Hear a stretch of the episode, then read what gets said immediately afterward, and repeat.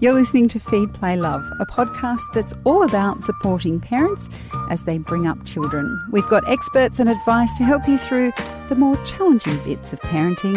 I'm Siobhan Hunt. As soon as you fall pregnant, people start telling you to appreciate your sleep.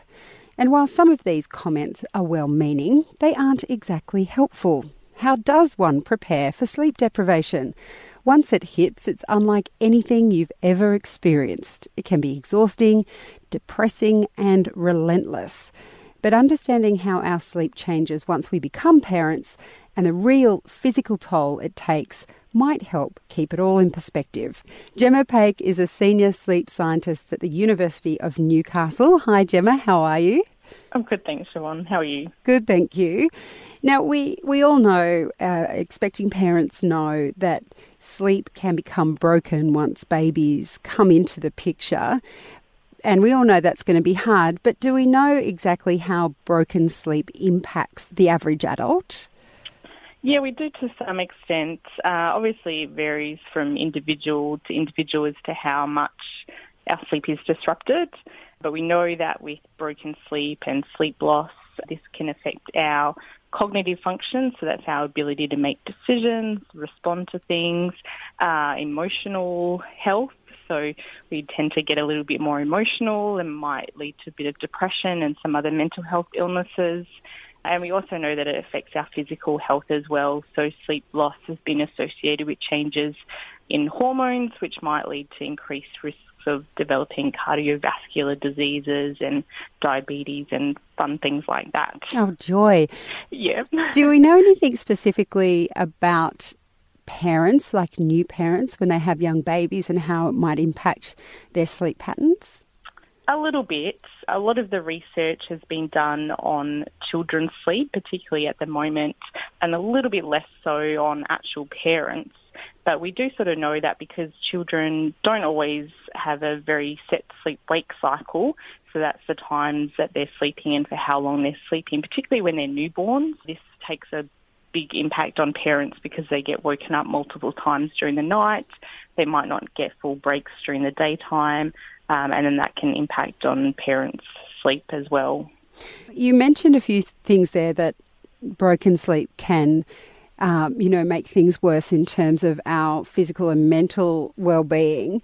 But do we know what's happening biologically to make you feel so awful? I remember with my kids, it was like this really weird feeling of somewhere between being hungover um, and slow and like you're moving through mm-hmm. molasses you mentioned that hormones, etc., can be impacted. Do we mm-hmm. know specifically what is happening there to make those feelings just so huge? A little bit. Some of this we're still currently investigating, but we know that particularly with some of the hunger hormones, things like we have changes to ghrelin and insulin, so it changes the secretion. Other hormones such as growth hormone, for example, is really primarily secreted during sleep. So if you don't have a lot of sleep, you might not get a lot a lot of growth hormone, and that can particularly impact some of your physical health. And then some of the other changes are changes to neurochemicals in your brain, which may or may be accountable for some of the kind of cognitive grogginess, like you mentioned, like that feeling of sort of being half hungover, where you're kind of in a limbo land where you're not really fully awake, mm-hmm. but you're mm-hmm. not really fully asleep. Yes. So when uh, when you often go without sleep for a long time, if you can have a parent come in and watch your child or a, someone a responsible adult, let's say, watch mm-hmm. your child while you get a decent decent night's sleep, can you ever recover that sleep debt? To some extent. So we never really recover lost sleep hour for hour. But basically, what happens is you have the slightly deeper sleep. So you might go into what we call deeper stages of sleep and it's a bit harder for you to be kind of woken up out of. So you sleep a little bit more solidly and you might sleep for a little bit longer. But say if you've lost six hours over a week and then you have a big long sleep in, it's pretty unlikely that you're going to catch up all of those six hours hour for hour. And that's there's nothing wrong with that. Um, so you can catch it up a little bit. Why might parents still feel tired years after their babies have started sleeping better? Yeah, so that's that's the catch in it is that you sort of never because we can never really fully recover all the sleep that we've lost. Sometimes it can take a really long time to to kind of get back to a normal level.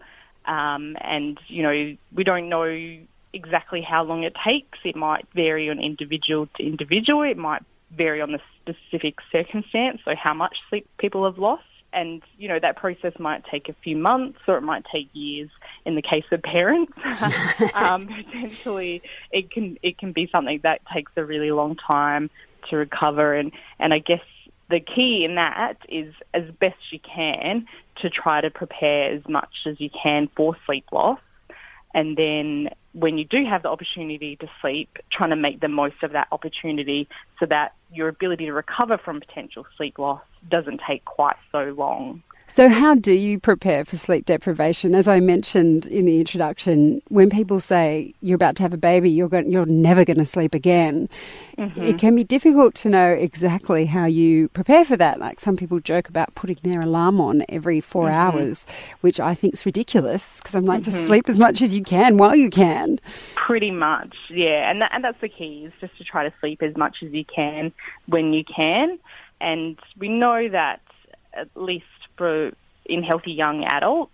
We know that if people extend their sleep in preparation for a period of sleep loss, they can the outcomes of that sleep loss are a little bit better than if they hadn't prepared at all. So you might try and extend your sleep by half an hour or an hour each day if possible. Um, the caveat in that is that sometimes in later stages of pregnancy, particularly for women, um, they can find it quite uncomfortable to sleep just because some of the physicality in it, uh, you might not be able to find a comfortable position to sleep. And so it can be a little bit tricky. And so early on in the pregnancy, if you can try and get as much sleep as possible, might be a little bit easier than sort of to the later stages of pregnancy. Do you have any advice for parents who might be in a thick of sleep deprivation now? I would just suggest as much as you can to try to get as much sleep when you can.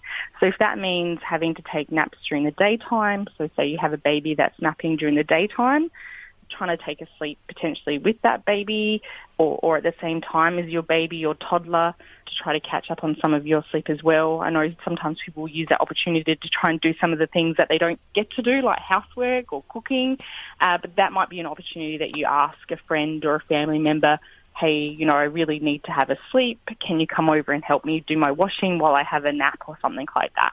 So using those resources so you can take time out potentially during the daytime to catch up on a little bit of sleep. And then, yeah, just trying to get as much as you can when you can. Gemma, thank you so much for your time today. No worries, thank you. That's Gemma Paech. She's a senior sleep scientist at the University of Newcastle.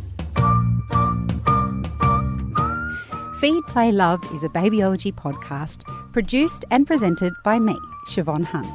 I'd love to hear from you, so if you'd like to get in touch, email me at feedplaylove at theparentbrand.com.au. See you next time.